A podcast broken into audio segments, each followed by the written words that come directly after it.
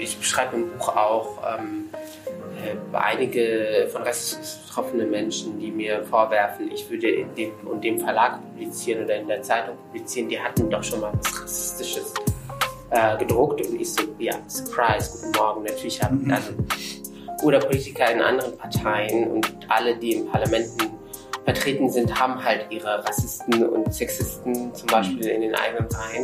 Wenn die halt was Menschenfeindliches sagen, dann kann ich nicht einfach nett sagen, okay, danke für Ihre Meinung, schön, dass es sie gibt, sondern ich kann sagen, das ist Bullshit, was du erzählst.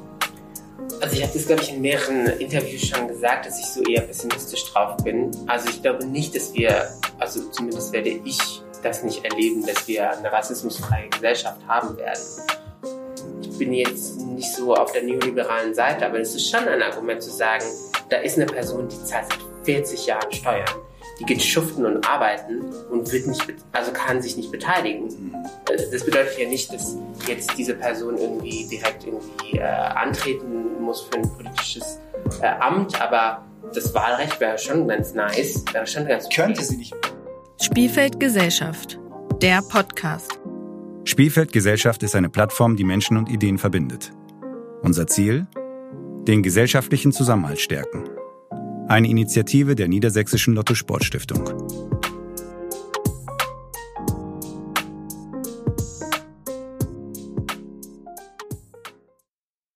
Ich freue mich sehr, heute Mohamed Amjahid gegenüber zu sitzen, Buchautor, Journalist und Moderator, 1988 geboren. Hallo Mohamed. Hallo, danke für die Einladung. Schön, dass du für uns Zeit hast. Wir wollen uns heute über dein Buch unterhalten, das vor kurzem äh, erschienen ist, dein zweites Buch, Der weiße Fleck. Und ich würde gerne wissen, was du über das Thema gesellschaftlicher Zusammenhalt denkst. Wir würden mit deinem Buch beginnen. Könntest du in eigenen Worten zusammenfassen, worum es in dem Buch geht? Ähm, bestimmt in zwei Sätzen soll ich das zusammenfassen. Gerne auch in also, sechs Sätzen. in sechs. Ähm, ich habe in meinem ersten Buch Unterweisen einmal festgestellt, dass es was wie strukturelle äh, Probleme gibt mit Rassismus und Privilegierung auf der anderen Seite. Mhm. Und äh, wollte jetzt in dem zweiten Schritt äh, besprechen, was man dagegen tun kann, beziehungsweise was man im Sinne des gesellschaftlichen Zusammenhalts tun kann. Und eine Sache ist, für privilegierte Menschen, egal warum sie privilegiert sind, wäre es ganz gut, diese Privilegien zu reflektieren. Mhm. Das nicht zu sehen, ist an sich schon ein Privileg. Also sich nicht mit der eigenen Positionierung auseinanderzusetzen. Ähm, und das wollte ich mit dem neuen Buch quasi erreichen, deine Diskussion anzustoßen, damit wir mehr über genau diese Strukturen reden, im Sinne von einem friedlichen Zusammenleben. Mhm. Und an welche Begriffe bzw. Bausteine würdest du denken, assoziativ, wenn du gesellschaftlicher Zusammenhalt hörst?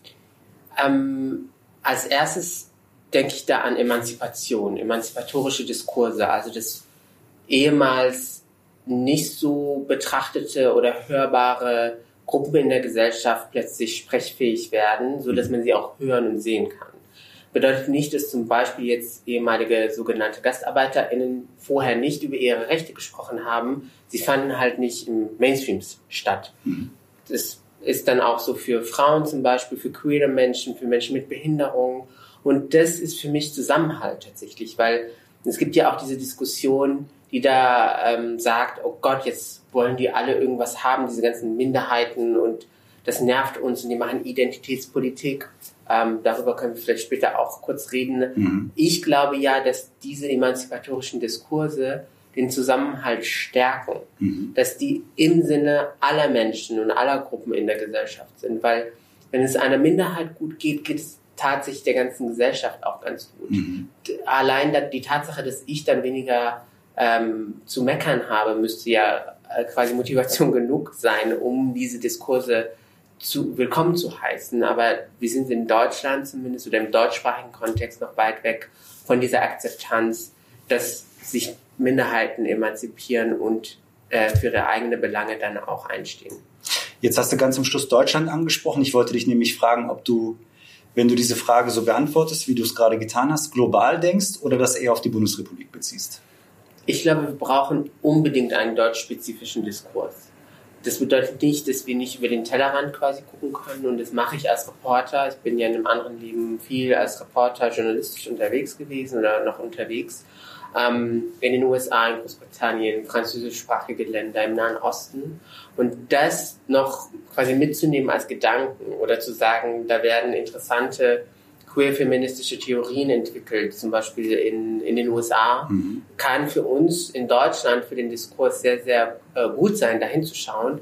Trotzdem braucht es einen deutschen Diskurs. Also man, die Frage ist, was machen wir jetzt mit all diesen emanzipatorischen, mit dieser Wissensproduktion anderswo und wie können wir das auf die deutsche Situation anwenden? Und deswegen ist es immer so ein Balanceakt zwischen ähm, wenn ich hier zum Beispiel in Niedersachsen unterwegs bin, natürlich brauchen wir Debatten über Probleme und Sachverhalte hier im Bundesland. Mhm. Bedeutet aber, dass wir uns Inspirationen holen können von woanders. Wahrscheinlich, weil oft die Themen natürlich auch deckungsgleich sind oder ähnlich, ähnliche Parallelen bestehen. Ja, einerseits, also wenn man zum Beispiel postkoloniale Strukturen sich anschaut, dann muss man sich den europäischen Kolonialismus anschauen. Mhm. Tatsächlich gibt es aber den deutschen Kolonialismus, der seine spezifischen ähm, ähm, Kriterien auch mitgebracht hat, wo es darum geht, ähm, nochmal andere Kontinuitäten mitzudenken, die halt in Deutschland, zum Beispiel, wenn wir über rassistische Straßennamen reden. Viele mhm. denken ja, das ist nicht so relevant, aber das ist tatsächlich relevant mit Blick mhm. auf, ähm, auf die deutsche Kolonialgeschichte. Und gleichzeitig ähm, eine Debatte wie zum Beispiel GastarbeiterInnen sogenannte ist ein gutes Beispiel. Das ist das sehr Deutsches. Das ist eine mhm. sehr deutsche Geschichte. Und da braucht es tatsächlich auch diese Wissensproduktion hier, um äh, zu verstehen, warum die Kinder und Kindeskinder dieser GastarbeiterInnen jetzt teilweise so sprechen, agieren, protestieren, wie sie es tun. Und deswegen müssen wir uns hier auch austauschen. Bedeutet nicht, dass wir jetzt, wie gesagt, äh, von anderen Kontexten nicht lernen können, weil natürlich gab es den französischen Kolonialismus zum Beispiel auch und ähm, von Rassismus betroffene Communities in Frankreich versuchen das aufzuarbeiten. Mhm. Und da kann man irgendwie schauen, wie machen die das? Was kann man nach Deutschland irgendwie mitbringen? Was muss man anders machen? Und wo fangen wir an, um diese Veränderung zu schaffen? Das ist eine gute Frage. Ich glaube, so klingt ein bisschen pathetisch, glaube ich, aber so erstmal zuhören mhm. äh, und nicht erstmal so eine Mauer aufbauen, weil das passiert leider. Also ähm, gutes Beispiel ist, glaube ich, so diese Gender-Dada-Kiste. Also wo, wenn jetzt queer-feministische Stimmen versuchen, äh, Dinge zu dekonstruieren, zu sagen, wir wollen halt nicht heteronormativ leben, wir machen schon einige quasi so die Mauer, die bauen so die Mauer um sich herum und sagen, wir wollen nicht darüber reden. Ähm, deswegen ist Zuhören, alle, alle jene, die nicht menschenfeindlich sind, mhm. sollen sich erstmal artikulieren und denen höre ich halt zu. Mhm. Das Zuhören bedeutet, by the way, nicht, dass man zustimmt. Dass man einfach erstmal kurz innehält und sagt, okay, ich gucke mir das an was, oder ich höre mir das an, was die andere Seite oder irgendjemand zu sagen hat. Ähm, vor allen Dingen, wenn man das hauptberuflich macht als Journalist, in der Stiftungsarbeit oder in der Bildungsarbeit zum Beispiel. Und das ist, glaube ich, der erste wichtige Schritt, den wir noch in Deutschland mehr üben sollten, dass man das auch aushält. Genau, meine Frage sollte in die Richtung zielen, wo ich genau dieses Zuhören üben kann wo wird es mir beigebracht? Also fange ich im Kindergarten an? Ist es in der Schule? Muss es die Familie schon können? Also ich als von Rassismus betroffene Person, meine Eltern sogenannte GastarbeiterInnen, mein Vater hat immer gesagt, du musst aushalten, wenn es in Deutschland halt rassistische Sachen gibt oder Sachen gesagt werden. So, also mir zumindest wurde das ähm, eingebläut, dass Zuhören und Aushalten äh, Teil irgendwie von Diskurs ist und Teil von Existenz einfach.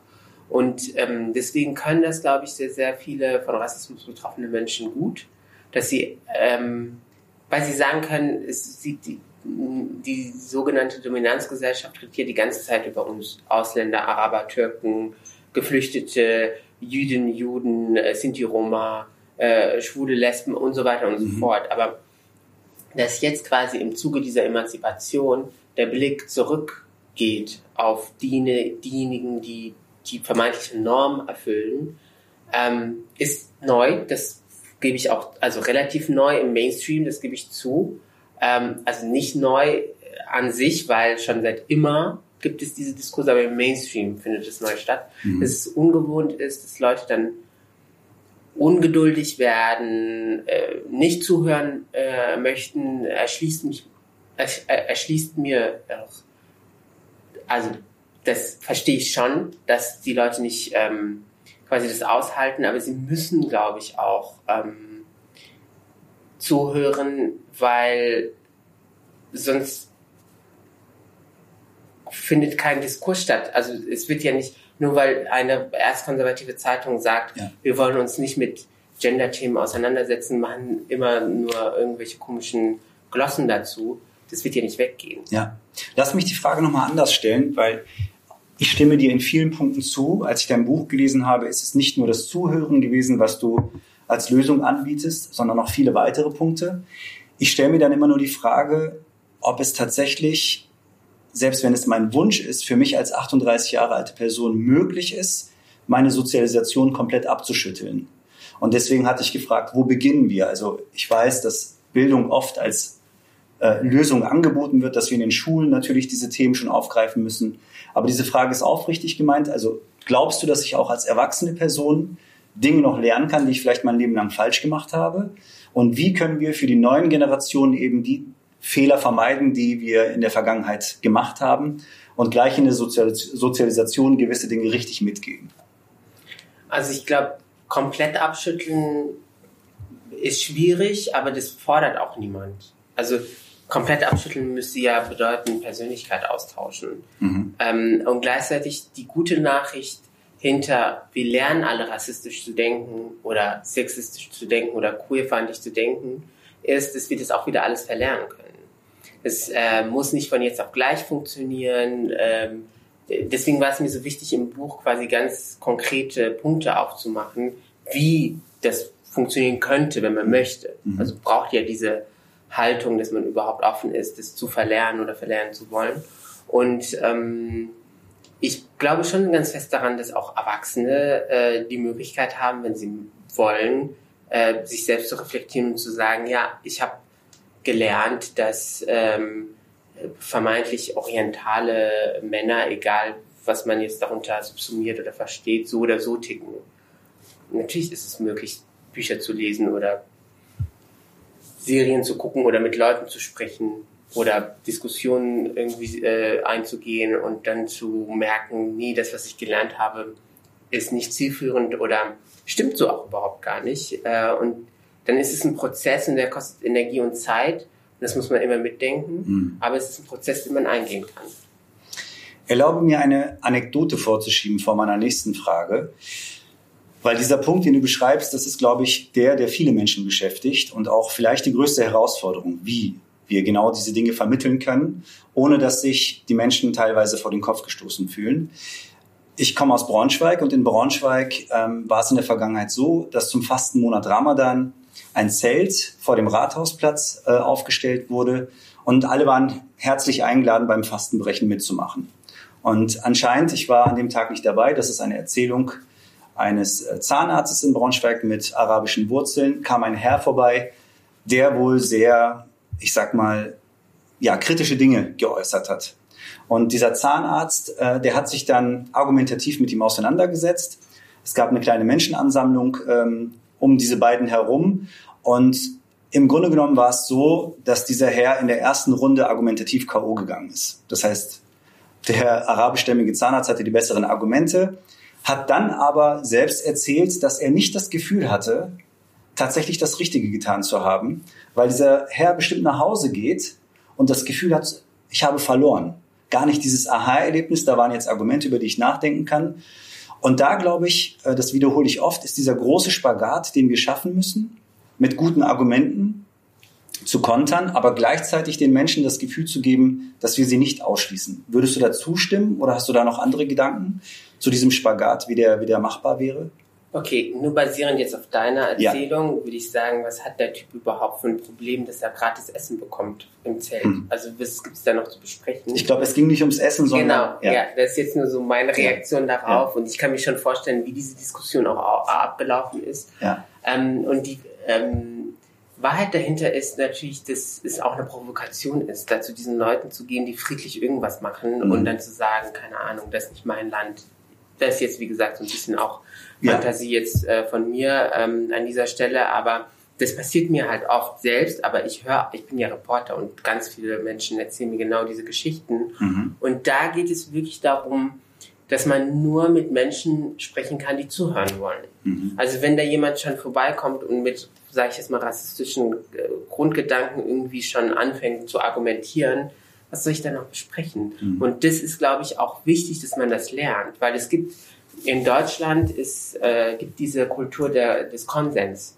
Also dass es darum geht, dass viele denken, wir müssen möglichst alle oder alle um einen Tisch versammeln und dann machen wir irgendeinen Kompromiss. Und ich glaube, das ist nicht zielführend, sogar gefährlich. Weil mh, wenn man sagt, dass man ohne Vorbedingungen alle an den Tisch lässt, oder mit all, diese Tischmetapher finde ich auch manchmal schräg, aber ähm, dass man sagt, wir reden mit allen, dann hat man schon das Problem, dass äh, re redet man halt mit äh, ideologisch durchtränkten Rassisten Mhm. zum Beispiel. Möchte man das? Ja. Kann man natürlich machen, wenn man will. Ich will das halt nicht mehr. Beziehungsweise glaube nicht, dass das ähm, irgendwas bringt. Und man kann halt nur Angebote machen und seine Argumente kann man umformulieren oder so. Man kann den Grundstock von Argumenten hier nicht umtauschen, nur damit dieser Herr jetzt nicht so nach Hause geht und heult. Nein, das nicht. Ja, Ja. ab- aber wenn ich, wenn ich mal die extremen Beispiele auf dem recht, äh, rechten Spektrum rausnehme und Menschen, die vielleicht unbewusst auch diskriminierend sprechen oder handeln, ähm, und ich mir die Frage stelle, wie ich mein Ziel erreiche, gesellschaftlichen Zusammenhalt zu stärken, fällt mir bis jetzt keine Alternative zum Sprechen ein. Also ich glaube, wichtig ist nochmal festzuhalten, das unbewusst. Weil Mhm.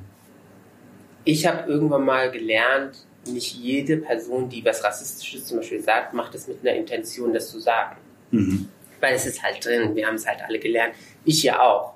Ich, Ich, ich ganz auch sicher, so. ganz sicher. Und Ja. ähm, die Frage ist, glaube ich, für in dem Fall AutorInnen, JournalistInnen in der Stiftungsarbeit, in der Bildungsarbeit, welche Angebote kann man machen, Mhm. um quasi sehr niedrigschwellig mit Menschen in den Dialog zu treten, die halt nicht jeden Tag über Emanzipation nachdenken. Ja. Oder nachdenken können, weil sie einen 9-to-5-Job haben zum Beispiel. Äh, und da glaube ich, neben Sprechen ist Unterhaltung ein wichtiges Element. Was Also, meinst du mit Unterhaltung? dass man das äh, versucht, also dass man politische Bildung nicht immer dröge aufarbeitet und sagt, ich mache jetzt ein Symposium und stelle die 15 Stunden auf YouTube und du musst dir das jetzt angucken. Sondern das, und da sind wir in Deutschland tatsächlich nicht so gut drin, dass man die verschiedensten Formen von Kunst und Kultur auch mitdenkt und sagt, man kann politische Bildung unterhaltsam verpacken. In Serien, in Filmen, in Romanen, auf, auf der Theaterbühne zum Beispiel im Curriculum in der Schule, dass man versucht, da verschiedenste Angebote zu machen, sodass die Menschen sich auch eins raussuchen Mhm. können. Wir gucken doch alle diese Streaming-Dienste aus den USA. Ja. Und da gibt es sehr, sehr viele sehr unterhaltsame Angebote, die aber gleichzeitig auch eine politische Botschaft mit dabei haben oder politische Bildung vermitteln wollen.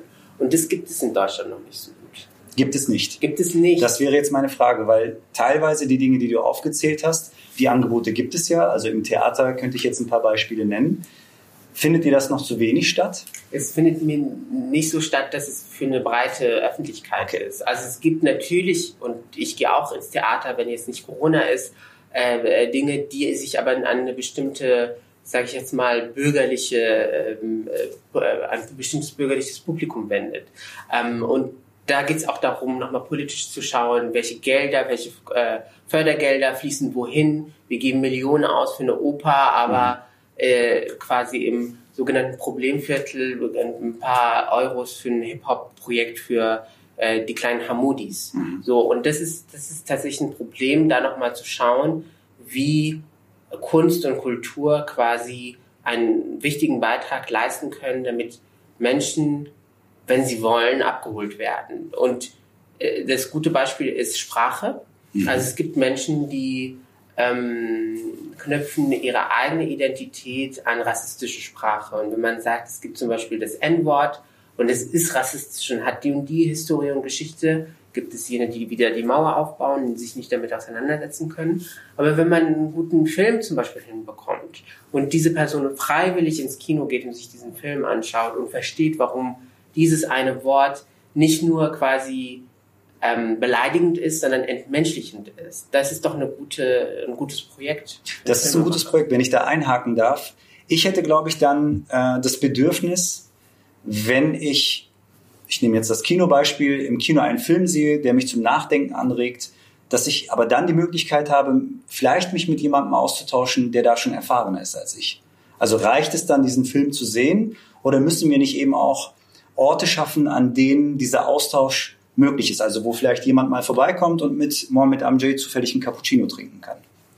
Ähm, ja, weil dieser Film wäre ja nur ein Baustein ja. quasi. Ähm, und da geht es wirklich darum, aus der Fülle, das ist jetzt ein bisschen utopisch, ne? Mhm, ja, also aus der Fülle der Angebote sich quasi das herauszupicken, was man machen möchte. Ob man jetzt irgendwie, ob ich jetzt mit allen selbst diskutieren kann, ist da nochmal dahingestellt, aber es ist... Ähm, du warst jetzt symbolisch für äh, Multiplikatoren. Genau. Ja. Also der, es gibt ja schon einige wenige Projekte, wo es darum geht, ins Gespräch zu kommen. Ja. Äh, ich bespreche auch eins ganz explizit im Buch, wo es aber wieder quasi so geframed wird, wir können alle Fragen stellen. Also da in diesem einen Projekt so, sollen Menschen, ähm, nee, die Frage war eine, ähm, äh, ist ein friedliches Zusammenleben mit Musliminnen und Muslimen möglich oder nicht? Naja, okay, die so, Frage ist ja schon eine Botschaft. Sagt, na, genau, aber ja. wenn man sagt, nein, ist nicht möglich, was ist dann die Konsequenz? Deswegen da auch die Spielregeln, ja. quasi Spielfeldspielregeln, also dass man da irgendwie versucht, nochmal deutlich zu machen, dass man nicht äh, grenzenlos einfach alles, äh, zum Beispiel die Menschenwürde, zur Diskussion stellt, aber dass man tatsächlich äh, die Foren, die existieren, online und offline irgendwie nutzt, um ähm, Gedanken oder Erlebnisse oder Erlerntes aus zum Beispiel diesen Film, dass man das diskutiert und vertieft. Mhm. Das wäre doch ganz gut. Ist das eine Aufgabe auf politischer Ebene oder eher Kunstschaffende, die ich, sich angesprochen fühlen müssen? Ähm, ich glaube, weil wir in Deutschland eine sehr staatszentrierte Förderung haben, ist es auf jeden Fall eine politische Debatte. Mhm. Anders, wo zum Beispiel in den USA äh, setzt man ja eher auf Philanthropen, auf die sogenannte Zivilgesellschaft und da funktioniert ganz vieles unabhängig vom Staat. Ist es gut oder schlecht, wäre, glaube ich, nochmal eine andere Debatte. In Deutschland ist alles, also die meisten Fördergelder kommen einfach aus Ministerien. Mhm. So, und viele könnten ihre Arbeit nicht machen, wenn es diese Gelder nicht gibt. Deswegen ist es eine politische Debatte. Nochmal das Beispiel, wo werden die Millionen investiert und wo nicht. Ja. Das ist eine. Und das andere ist natürlich, was macht man dann mit dem Geld? Mhm. So, und da kommen natürlich auch die ganz vielen Kunst- und Kulturmenschen, die tagtäglich wirklich total wichtige Arbeit machen. Aber wenn man in einige Branchen guckt, die Homogenität ist wirklich eklatant. Also äh, die Intendanzen in den Theatern sind halt meistens alte weiße Männer. Mhm. So und ähm, bedeutet nicht, dass eine Frau of Color jetzt äh, qua Herkunft die bessere Intendantin ist, mhm. aber äh, in dem Augenblick, wo man eine gewisse Repräsentation hat in, in, in der Branche, äh, spricht man auch mehr Menschen an, potenzielles Publikum an. Einfach, weil man, äh, weil die Chance höher ist, ein Angebot in der Breite äh, hinzubekommen, dass mehr Menschen sich wiederfinden und dann mhm. auch ins Theater zum Beispiel gehen. Und so ist es wichtig, ähm, glaube ich, auch äh, an die Verantwortung von äh, denjenigen quasi von Kulturschaffenden äh, nochmal äh, nachzudenken, die Verantwortung nochmal zu betonen, dass da Inhalte und, und Angebote gemacht werden sollten, die möglichst breit gefächert sind. Mhm. Beispiele gibt es ja schon in Berlin, in Hamburg, in Frankfurt gibt es Spielstätten, die explizit auf Diversität setzen. Jetzt möchte ich nochmal vielleicht einen Cut machen thematisch weil wir in der kurzen Zeit äh, einige Fragen haben, die wir gerne mit dir besprechen würden. Du hast Sprache angesprochen, eine Ja-Nein-Frage. Würdest du sagen, das ist auch ein wichtiger Baustein, wenn es um Zusammenhalt in der Gesellschaft geht? Mit der wichtigste, glaube ich. Mit der wichtigste. Weil Sprache reflektiert ja eigentlich nur den Status quo einer Gesellschaft. Mhm. Und in dem Augenblick, wo Menschen demonstrieren, damit ähm, ein rassistisches Wort erhalten wird, mhm das sagt ja viel über diese Menschen aus mhm. und über, über, eine Gesellschaft, die sich darüber lustig mhm. macht zum Beispiel. Und da ist es mir ganz wichtig, nochmal zu betonen, es geht nicht darum, zum Beispiel das Z-Wort, das für Sinti und Romnia mhm. ähm, äh, rassistisch benutzt wird. Da geht es nicht darum, dass eine gewisse Paprikasauce, und wir können über Geschmack später nochmal diskutieren, dass die als äh, Selbstzweck umbenannt werden soll. Also es geht nicht darum, dass ich oder andere im Supermarkt quasi verletzungsfrei einkaufen oder shoppen mhm. gehen wollen, sondern es geht wirklich um die Geschichte von diesem Wort. Mhm. Also es wurde halt äh, Sintizi und Romnia eintätowiert und dann wurden sie ins KZ geschickt. Mhm. Das ist die Fallhöhe. Mhm. Und deswegen müssen wir über rassistische Sprache auch kritisch reflektieren. Und ich finde es immer ganz traurig mit anzugucken, dass sehr viele, in dem Fall weiße Menschen, äh, ihre Identität an solchen Wörtern knüpfen. Also es ist wirklich, was sagt das eigentlich über deine Identität aus, mhm. wenn du darauf bestehst, dieses eine Wort immer und immer wieder zu, zu benutzen? ist schon traurig. Ist es dann überhaupt wichtiger, dass wir über manche Themen sprechen oder also diese Frage zu stellen, über welche Themen wir reden oder wie wir über Themen reden? Ja, mit wem? Mhm. Also wer, wer äh, spricht überhaupt mit? So, das ist, glaube ich, die Grundvoraussetzung, die man nochmal immer mitdenken sollte. Und natürlich ist es. Ähm, also mit dem also, Über meinte ich tatsächlich dass ich nicht über eine bestimmte Minderheit spreche, ohne die Minderheit nicht selbst genau. vertreten zu haben. Das genau. meinte ich nicht. Also, dass das wichtig ist, oder ist es tatsächlich sogar, weil du hast es ja gerade beschrieben, wichtiger, irgendwann zu lernen, egal ob wer jetzt sozusagen vertreten ist, ähm, wie wir über ein bestimmtes Thema reden, auch wir beiden. Also ist das wichtiger vielleicht sogar als, als die Themen, die wir besprechen sollten?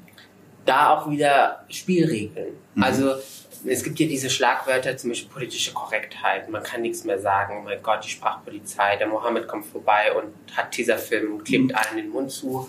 Also Realität ist, ich habe kann niemandem den Mund zu kleben und ich kann auch keine Verbote aussprechen oder du oder egal wer, ähm, sondern man kann einfach nur nochmal immer betonen, dass politische Korrektheit zum Beispiel einfach respektvoller äh, Umgang bedeuten könnte. Mhm. So, und wenn man in einer Machtposition ist und darauf Wert legt, über Sprache oder anders Minderheiten fertig zu machen, dann ist es mhm. diplomatisch ausgedrückt sehr respektlos. Ähm, und dann hat man schon quasi den Ton gesetzt und will gar nicht mit einer Minderheit oder mit RepräsentantInnen von einer Minderheit zum Beispiel in, ins Gespräch kommen. Deswegen ist es schon eine, äh, eine Frage, wie wir über Dinge sprechen und dass wir uns auch als ähm, Gesellschaft darauf verständigen, welche Spielregeln halt gelten. Nur die Spielregeln von vorgestern, die, also ich habe das nicht unterschrieben. Mhm. Das kommt halt immer wieder auf den Tisch und wird immer wieder neu verhandelt. Auch da wäre die Frage, ähm, die ich mir fast bei all den Lösungsvorschlägen, die du anbietest, stelle. Wo konkret soll eben diese Verständigung auf gemeinsame Spielregeln stattfinden? Da, natürlich, ich bin Journalist und arbeite in, in verschiedenen Zeitungen. Natürlich ist, ist das eine Möglichkeit, ein Forum, das zu machen. Und ich bin selbst nochmal ähm, ähm, als Buchautor unterwegs. Und natürlich sind das eben die Foren. Ich, werde ja, ich bin ja super privilegiert. Ich mhm. werde dafür bezahlt, genau mir diese Gedanken zu machen. Mhm. Ähm, und äh, sie so aufzubereiten, dass Menschen, die interessiert sind, sich das auch angucken können, durchlesen können zustimmen können oder nicht zustimmen können, wenn, wenn sie das nicht gut finden. Und deswegen sind auch da wieder verschiedenste Formate total wichtig. In dieser Corona-Zeit haben wir ja gelernt, quasi ähm, aus einem Ausnahmezustand irgendwie das Beste rauszuschlagen und zu sagen, dann versuchen wir halt auf digitalen Wegen irgendwie genau diesen Diskurs nochmal weiter zu drehen und äh, Leute auch ähm, oder Menschen einzubinden, zu sagen, es ist partizipativ. Ihr könnt mhm. auch Fragen stellen oder äh, eure Kommentare irgendwie eintippen bei verschiedensten sozialen Medien.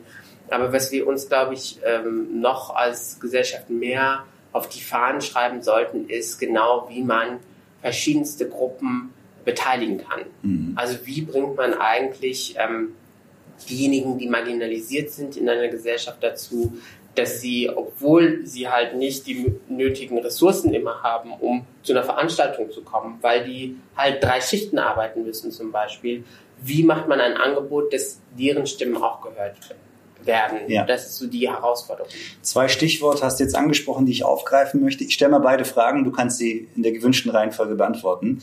Du hast soziale Netzwerke angesprochen. Da frage ich mich tatsächlich, ähm, sind soziale Netzwerke eine Chance um eben partizipativ zu kommunizieren und dadurch vielleicht den gesellschaftlichen Zusammenhalt zu stärken, dass diese Foren und Medien uns die Möglichkeit bieten, dazuzulernen. Oder aber, wie es auch häufig beschrieben und empfunden wird, sind es eher, weil uns die Medienkompetenz fehlt, spaltende Instrumente. Das ist die eine Frage. Und die zweite, ähm, jetzt hast du es gerade beschrieben, da möchte ich mit einer weiteren kleinen äh, Beschreibung meinerseits äh, anknüpfen. Meine Mutter lebt seit 40 Jahren oder über 40 Jahren in Deutschland, arbeitet seit 35, 36 Jahren, zahlt Steuern, findet aber bei politischen Entscheidungsprozessen nicht statt. Müssen wir auch über politische Strukturen, wie Minderheiten in diesen Strukturen eben stattfinden oder nicht stattfinden, müssen wir auch darüber nachdenken. Diese beiden Fragen würde ich dir gerne also zu den sozialen Medien sowohl als auch. Also ich bin auf den sozialen Medien unterwegs und ähm, der Hass und die Menschenfeindlichkeit, die dort mal anonym, aber mal mit Klarnamen auch geäußert werden, sind eklatant und sagen halt auch viel wiederum. Das ist ein Spiegel der Gesellschaft. Also das mhm. ist jetzt auch kein neues Phänomen. Es fand halt nicht so öffentlich und einsehbar quasi statt vor 20 Jahren. Ähm, und gleichzeitig schreiben mir zum Beispiel auf Instagram sehr junge Leute, die äh, mir berichten, dass sie zum Beispiel in, in der Schule nicht über deutschen Kolonialismus reden und sich die Informationen über äh, so, soziale Medien, quasi soziale Medien holen. Also es ist auch nochmal, glaube ich, bin nicht so ein Freund von Generationen werden schon richten, aber da kommt schon da sind sehr junge Menschen, die haben halt mehr Medienkompetenz als äh, wir Alten mhm. quasi und äh, es ist sorry, wir sind schon alt, oder? Gesagt, Nein, aber was Medienkompetenz genau, ja. wahrscheinlich. Aber es geht halt wirklich darum, dass natürlich darin vor allen Dingen in einer Zeit, wo wir uns eben nicht persönlich treffen können, so einfach. Wir sind mhm. heute getestet und haben uns irgendwie abgestimmt und so weiter und so fort. Hoffentlich wird es demnächst wieder einfacher, dass darin auch ein Potenzial steckt, dass man mhm. auch ähm, dass man auch äh, heben kann, um quasi diese Diskurse zu ermöglichen. Das ist das eine. Und die, die andere Frage zur Partizipation von Minderheiten, die ja nicht nur in Deutschland, sondern auch anderswo ganz systematisch verhindert wird. Also mh, das äh, Einbürgerungsrecht zum Beispiel in Deutschland ist so gestaltet, dass es sehr, sehr kompliziert ist, die deutsche Staatsbürgerschaft zu bekommen und dadurch auch das Wahlrecht. Mhm. Das, ist, das ist auch intendiert. Ähm, und wir wissen alle, wenn man hier auch 40 Jahre lebt und nicht die deutsche Staatsbürgerschaft hat, dann kann man auch nicht wählen. Äh, und darüber, das meinte ich auch mit den Regeln von vorgestern. Also wir müssen neu über Partizipationsmöglichkeiten reden äh, und äh, schauen, wie man halt Menschen beteiligt, die hier wirklich einfach, ich bin jetzt nicht so auf der neoliberalen Seite, aber es ist schon ein Argument zu sagen, da ist eine Person, die zahlt seit 40 Jahren Steuern die geht schuften und arbeiten und wird nicht, also kann sich nicht beteiligen. Mhm. Äh, das bedeutet ja nicht, dass jetzt diese Person irgendwie direkt irgendwie äh, antreten muss für ein politisches äh, Amt, aber das Wahlrecht wäre schon ganz nice, wäre schon ganz okay. Könnte sie nicht mal, wenn sie es wollen würde, weil sie der Sprache nicht so mächtig ist, dass sie politisch sozusagen ein Amt ausfüllen könnte. Weil Deutschland ein sehr deutschsprachig zentriertes Land ist einfach. Also wir, ähm, es gibt viele Kreise oder Räume, da ist es, äh, da ist es schon verpönt, einen Akzent zu haben. Da geht es noch nicht mal, ob man Grammatikfehler macht oder nicht, sondern ein Akzent, das eher falsch zu rollen, wenn man jetzt nicht in Bayern ist, äh, da hast du schon verloren. Und diese ähm, Vielfältigkeit einer eben Einwanderungsgesellschaft auszuhalten, das müssen wir auch lernen. Und sagen, äh, es ist okay, wenn Menschen ähm, halt nicht dieses perfekte Deutsch sprechen, das alle immer als Voraussetzung, ähm, Voraussetzung äh, formulieren, ähm, dass diese Person dann trotzdem Menschenrechte hat und partizipieren kann. Zumindest war diese Person gut genug, um diese ähm, Arbeit auszuführen, die halt äh, mit seit den 60er Jahren dieses Wirtschaftswunder überhaupt ermöglicht. Hm. Erlaube mir noch eine weitere Frage. In deinem Buch gab es zwei Stellen, die mich tatsächlich traurig gestimmt haben. Und zwar beschreibst du an einer Stelle an der syrischen Grenze von einer Frau, die dich auch in deinen Träumen dann später noch verfolgt hat. Ähm, das habe ich als sehr intensiv empfunden, als ich es gelesen habe. Und was mich fast ein bisschen erschrocken hat, dass du selbst in Kreisen, die auch aus People of Color bestehen, teilweise Angst hast zu lachen. Könntest du darauf eingehen? Also was das mit dir macht? Also da geht es ja darum, dass dieser alltägliche Rassismus ja nicht einfach so spurlos an den Betroffenen vorbeigeht. Also wenn man einerseits diese Mikroaggressionen erlebt, also man steigt in die U-Bahn und irgendjemand hält die Tasche plötzlich so fest, weil du einfach existierst im Raum mhm. äh, oder jemand guckt dich halt schief an, ähm, plus diese strukturellen Geschichten, man kriegt keine Wohnung auf dem Wohnungsmarkt, man die Bewerbungen laufen ins Nichts, weil man halt diesen nicht normalen Namen hat und so weiter und so fort. Das macht wirklich was mit den Betroffenen. Und es verbreitet schlechte Stimmung und ähm, das äh, liegt auf den Seelen quasi der Communities. Und das merke ich auch ähm, sehr, sehr oft tatsächlich, habe ich in der Vergangenheit gemerkt, wenn ich halt in BIPOC-Communities unterwegs war, also äh, jene, die von äh, Rassismus betroffen sind, dass es nicht immer einfach ist, sich da auszutauschen, ähm, weil da auch immer große Skepsis herrscht und ähm, ja, der Druck so hoch ist, zu funktionieren. Mhm. So, und bis da ein safer Space entstanden ist und Vertrauen entstanden ist, dass Leute ihre Geschichten äh, teilen, ohne dass sie Angst haben müssen dafür, also belangt zu werden, das ist auch traurig halt mit anzugucken. Mhm. Also wenn eine Lehrerin zum Beispiel mir erzählt, eine Lehrerin of Color, dass ihr weißer Direktor systematisch verhindert, dass sie äh, benachteiligte Schülerinnen und Schüler fördert. Das ist erstmal, also man hat studiert, möchte was leisten und dann kommt man an und merkt, das System, so wie es jetzt gerade ist, die Struktur, will das überhaupt gar nicht, dass einzelne Förderung von Kindern äh, mit Rassismuserfahrungen äh, überhaupt stattfinden soll. Das ist, ich kann total verstehen, dass es dann teilweise eine existenzielle Krise sein kann. Mhm. So, und das ist nur ein Beispiel von ganz vielen. Also das heißt, es gibt oft, so verstehe ich dich jetzt, ähm, eine gewisse Anspannung, wenn diese Themen besprochen werden. Es gibt eine gewisse Anspannung, es gibt auch ähm, eine große Enttäuschung, mhm. äh, ähm, Frust wahrscheinlich. Frust tatsächlich, aber auch so eine, äh, so eine Gegenreaktion, die jetzt nicht ähm, angenehm ist. Also ich beschreibe im Buch auch ähm, äh, einige von Rassismus betroffene Menschen, die mir vorwerfen, ich würde in dem und dem Verlag publizieren oder in der Zeitung publizieren, die hatten doch schon mal was Rassistisches äh, gedruckt und ich so, ja, Surprise, guten Morgen, natürlich habe ich mhm. also so. Ähm, aber gleichzeitig, was soll ich halt machen? Ich versuche meinen Beitrag zu leisten und da auch die roten Linien einzuziehen und zu sagen, mhm. bis hierhin gehe ich und dann halt nicht weiter.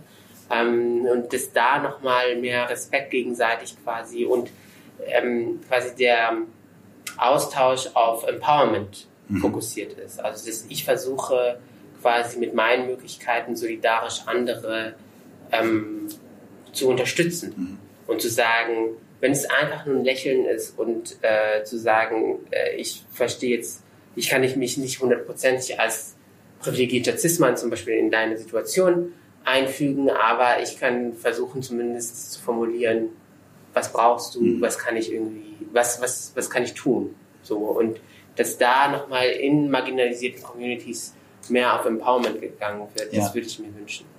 Ich greife nochmal den ersten Teil meiner Frage auf. Ich habe sie etwas ungeschickt gestellt. Ähm, und zwar die Frau, von der du berichtest, an der Grenze.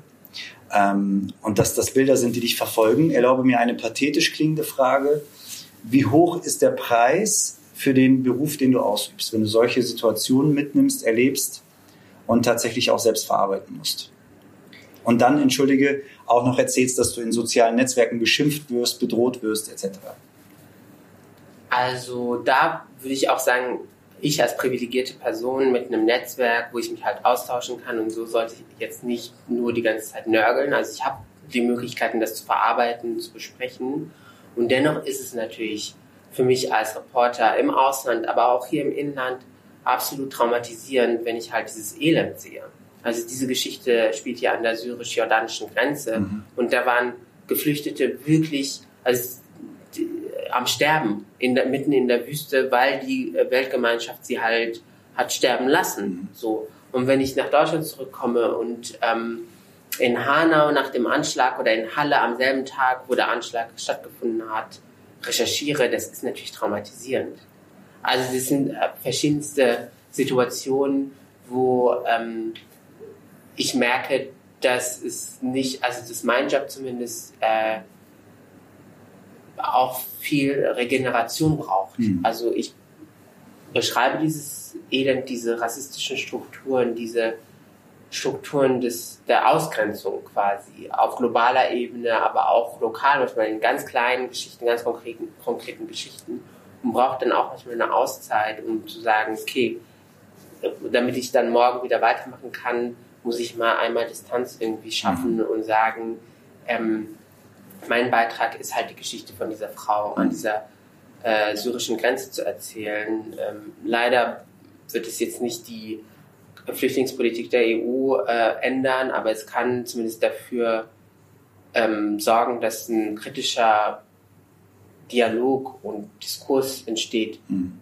was eigentlich abläuft an den Außengrenzen der EU in dem Fall. Oder wenn ich halt äh, äh, rechtsextreme äh, Strukturen beschreibe, dass wir hoffentlich peu à peu darüber sprechen, wie wir genau diese Strukturen in der Polizei zum Beispiel, aber auch anderswo aufbrechen und quasi ähm, versuchen, da entgegenzuwirken, damit es, damit halt marginalisierte Gruppen nicht mehr in Gefahr sind. Mhm.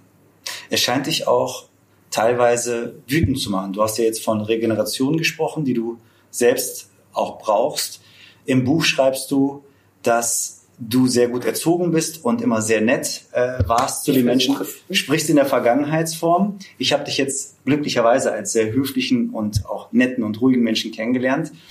Aber das heißt ja im Umkehrschluss, dass es heute auch Situationen geben kann, wo du nicht mehr nett bist. Was müsste ich denn sagen oder machen, äh, um von dir angeschrien zu werden? Vielleicht hast du einfach nur einen guten Tag erwischt, ich weiß es nicht. Aber natürlich bin ich nett. Wenn du respektvoll und nett zu mir bist, bin ich nett und respektvoll zurück. Ja. Aber ich habe halt gelernt, dass ich nicht mit einem Lächeln und Nicken auf AfD-Politiker reagieren kann oder Politiker in anderen Parteien und alle, die in Parlamenten vertreten sind, haben halt ihre Rassisten und Sexisten zum Beispiel mhm. in den eigenen Reihen. Wenn die halt was Menschenfeindliches sagen, dann kann ich nicht einfach nett sagen, okay, danke für Ihre Meinung schön, dass es sie gibt, sondern ich kann sagen, das ist Bullshit, was du erzählst. Und es ist Teil des, der Meinungsfreiheit, das auch so zu formulieren. Ähm, und es ist teilweise neu, dass sich halt dieser, dass sich halt dieser Widerstand regt. Und ich äh, auch in meiner Position, wie gesagt, als Autor und sehr privilegiert mir herausnehmen kann, zu sagen, das ist kein Argument, wenn du sagst, ähm, äh, Sarrazin hat recht zum Beispiel. Weil guck dir diese Arbeit an, das ist ja alles irgendwie erfunden und imaginiert einfach. Und ich muss da jetzt nicht direkt vulgär werden immer, aber ich glaube einmal äh, ganz klar zu kommunizieren und zu sagen, das ist nicht im Sinne eines Zusammenlebens zum Beispiel, ist absolut heilsam. Und diese Wut, die sehr, sehr viele Betroffene von verschiedensten Form von Menschenfeindlichkeit haben, ist gut. Mhm. Die kann auch sehr produktiv sein und die mhm. kann auch ähm, dafür sorgen, dass eine Autorin zum Beispiel einen wunderbaren Roman schreibt, einen wunderbaren, wütenden Roman zum Beispiel. Oder eine Tänzerin, die dann auf der Bühne quasi all ihre Wut und, ihre, und die Erlebnisse verarbeitet und dann ein super tolles Tanzstück aufführt. So, und weil ich habe auch noch gelernt, ich bin als Praktikant in verschiedenste Redaktion gekommen und da haben mir äh, Redakteure gesagt, du musst deine Wut immer erstmal runterschlucken mhm. und dann anfangen zu schreiben. Und ich so, hä, das ist so Energie, die kann man auch umsetzen quasi in was Gutes und Wütendes und ähm, so kann man auch guten Diskurs machen. Und dann ist es aber eine große, und das ist so die Schleife zu unserer Anfangsdiskussion, eine große Herausforderung für die anderen zuzuhören. Mhm. Das muss man erstmal auch aushalten, ein wütendes Tanzstück erstmal sich mhm. anzugucken. Der Schleife zum Anfang folge ich, indem ich dir meine letzte Frage stelle, und zwar eine bewusst vereinfachte und große, an der du dich gerne abarbeiten kannst. Wir haben über gesellschaftlichen Zusammenhalt gesprochen und dein Blick, wenn es um diesen Zusammenhalt geht, äh, ist häufig in dem Kontext Rassismus. Würdest du sagen, dass wir einen perfekten gesellschaftlichen Zusammenhalt erreichen, wenn es keinen Rassismus mehr gäbe? Also ich habe das, glaube ich, in mehreren Interviews schon gesagt, dass ich so eher pessimistisch drauf bin. Also ich glaube nicht, dass wir, also zumindest werde ich das nicht erleben, dass wir eine rassismusfreie Gesellschaft haben werden. Oder eine sexismusfreie Gesellschaft oder eine Gesellschaft, die frei ist von Queerfeindlichkeit oder Ableismus, also der Feindlichkeit gegenüber Menschen mit Behinderung. Ähm, aber man kann, das ist ein Prozess und diesen Prozess einzugehen, ist schon quasi das, was ich verlange von dieser Gesellschaft. Also zu sagen, in dem Augenblick, wo du dich reflektierst und sagst, was ist eigentlich für eine Sprache, die ich da gelernt habe, muss ich das nicht irgendwie so ein bisschen anpassen an das Jahr 2021?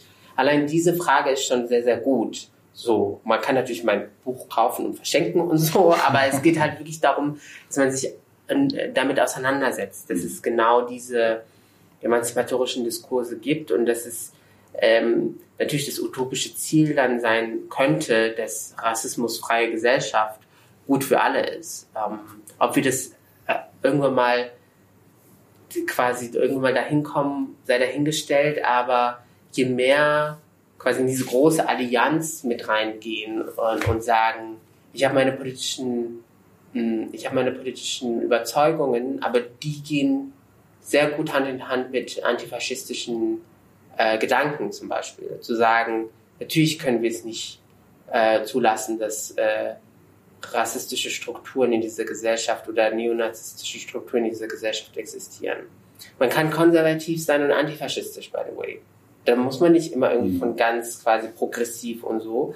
Man kann in der katholischen Kirche aktiv sein und es sind ganz viele tatsächlich und Minderheitenschutz mitdenken.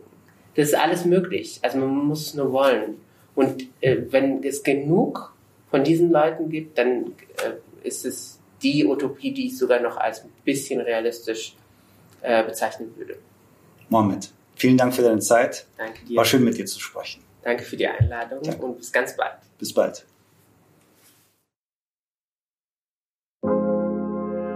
Danke fürs Zuhören. Ihr kennt das Spiel. Folgt uns, um up to date zu bleiben. Bis zum nächsten Mal.